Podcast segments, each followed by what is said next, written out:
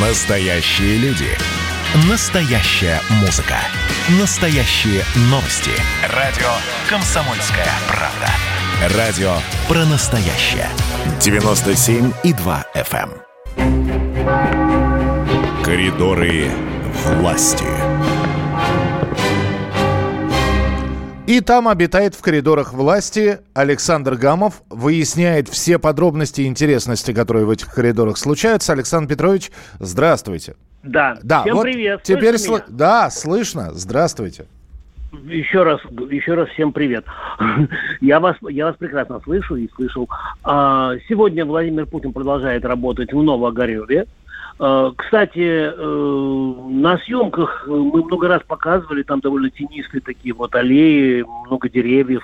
И, в принципе, при необходимости Путин вечером может прогуляться. Там, я думаю, что даже при 30-градусной ночной жаре или вечерней, там, в общем, так довольно приятно погулять, потому что мы там часами проводили. Вы фактически А- сейчас Бунина процитировали «Темные аллеи», да? Да. Сборник рассказов о любви. Да. Да, но э, о любви к работе, э, насколько я Да. понимаю. Самое главное событие, я считаю, это сегодня встреча э, в режиме ви- видеоконференции, встреча с Чембизовым. Это гендиректор Ростеха. И меня вот, честно говоря, зацепило, ну, в, в таком, я не знаю, каком хорошем или нехорошем смысле. Вот, Путин начинает эту встречу, он сказал, что мы когда-то создавали Ростех как организацию, которая могла бы удержать оставшиеся в руках государства осколки, можно сказать, оборонной промышленности Советского Союза. Я сразу вспомнил нашу поездку с Владимиром Владимировичем в Амурскую область. Мы приехали на одно из предприятий, которое выпускало когда-то подводные лодки. Мгм. Кто спрашивает, «А как дела? Они говорят, вот мы полгода не работаем, зарплату не платят. А кто собственник? Стали весь- выяснять, непонятно, кто собственник. И потом уже, значит, нужно же было переоформить, государство вернуть, все по закону. Где-то деньги искали, представляешь, там, чтобы вот выкупить у собственника, который неизвестно кто, где, там 10 раз пересмотрели, и снова запустить это предприятие. Ну, это я так вот своими мемуарчиками делюсь. Вот. Но Чемизов сегодня сказал, что выручка, а, значит, э, за год, за минувший, составила, значит, выросла до 1 триллиона 887 миллиардов рублей. Это вы- выручка всей продукции, которую они там и самолеты, и корабли, и подводные лодки выпускают. Вот. И он э, говорит, что мы хотели, в общем, до- довести ее до 2 триллионов, не удалось, но наверстаем э, ты мне э, слово, да, вот, восполним, наверстаем, я теперь Мгм. вот их вы- выписал на бумажку, а то вчера я такую ошибку сделал. Вот, то есть, э, по- вот кому интересно, прочитайте э, на сайте кремлин.ру, и у нас скоро появится репортаж о встрече Путина с Чемизовым, это очень интересно. Э, в Кремле считают инцидент с британским эсминцем в Черном море провокацией. Это сегодня Песков заявил вот э, э, комментируя ЧП с британскими, с британским кораблем. Мгм. Э, Я думаю, что это в новостях у нас уже прозвучало, да, или нет? Э, в Ну, принципе, мы сегодня это обсуждали, естественно, Да. да. Ну вот э, такая довольно резкая оценка и российского МИДа, и, и пресс-секретаря. Э, я сегодня свои вопросы посвятил своему одному из своих самых любимых героев Рамзану Кадырову, и они будут они уже опубликованы, интервью мое с Песковым, я просто его не стал сюда вот выносить в передачу.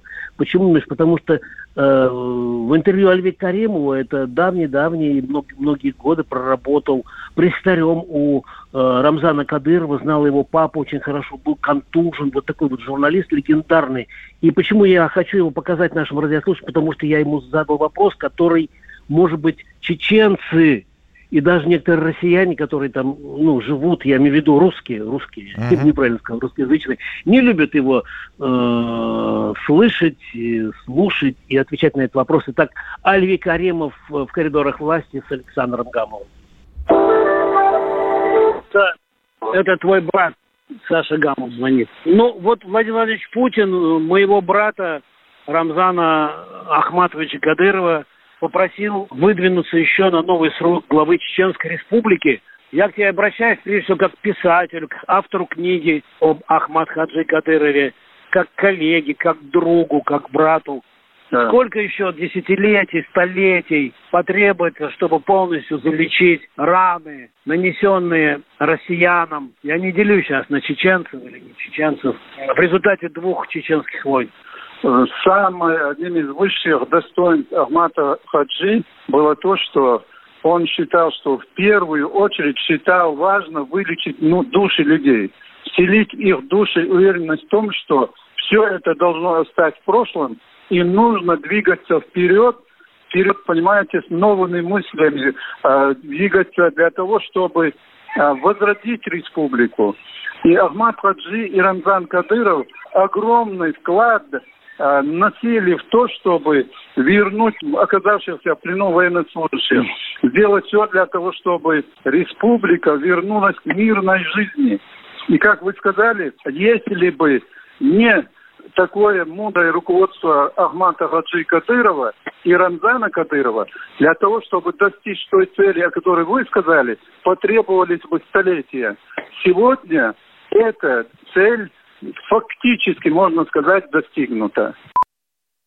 Ну что же, э, вы, правда, превратили это в такую еще немножечко мелодраму. Брат, я от брата, скажи мне, брат, но все Нет, ну, здорово. Ну, это, это, так положено. Я так. много раз бывал в Чечне, да, и, и Рамзан Кадыров, когда вот на меня, в общем-то, Э, обиделся в очередной раз. Э, он сказал, что раньше ты был мой брат, теперь ты просто друг. Это а. все, это все серьезно, это, это имеет значение, Миш. Смотрите, брат, раньше брат, был Миш. брат, а теперь двоюродный брат, а он сразу у вас, Нет, видите, друг. из брата в друзья, да. Видимо, да, серьезно так, обиделся.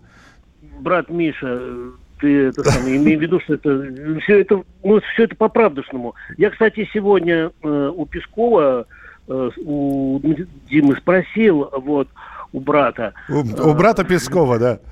Да, спросил, значит. Узнаешь ли ты брата Стаса? Как вы относитесь к тому, что Рамзан Кадыров считает себя пехотинцем Верховного Главнокомандующего и готов выполнить любой его приказ? Э, знаешь, что сказал Песков? А, ну, не знаю. Он сказал. Да он здравствует, сказал, да здравствует, я не знаю, шагом марш нет, он мог сказать. Нет, что? он сказал положительно. Положительно, ну, тоже неплохо. Вот. Это все серьезно. Это не подумай, что это какие-то фенечки, там, приколы, брат Миша. Это все на полном таком серьезе. У нас вообще все серьезно. У нас минута осталась. Кого мы еще услышим все-таки? Давай, давай мы все-таки послушаем. Мне не дает покоя, мне не дает покоя вот эта вот дискуссия по поводу Черчесова и очень красноречивый мой разговор с Дмитрием Песковым, э, который как раз касается Черчесова. Особенно особенно ответы. Дмитрий Песков коридорах власти с Александром Гамовым. Александр Гамов, Комсомольская правда. После вылета нашей сборной из чемпионата в соцсетях и некоторых СМИ раздаются настойчивые призывы к Черчесову совершить, я в кавычках беру это, совершить благородный поступок и подать в отставку с поста главного тренера. Как относится э, к этому в Кремле? Э, нужна ли нам в футболе такая вот тренерская чехарда? И что думает э, на этот счет президент, э, который, как мы знаем, очень искренне болеет за наш футбол? Спасибо. Понятно. Я э, воздержусь от ответа на этот вопрос. А что думаете лично вы? Это не важно. Ну, вот так, очень дипломатично. Брат, Миша, а что-то вы так мало времени брату? Все, просто у вас, видимо, что-то там э, сжалось во временном э, э, этом самом континууме, но у нас было ровно столько же, сколько и было всегда. Поэтому, Александр ну, Петрович, да, давайте до завтра. Завтра обязательно встретимся в прямом эфире в рубрике «В коридорах власти». Коридоры власти.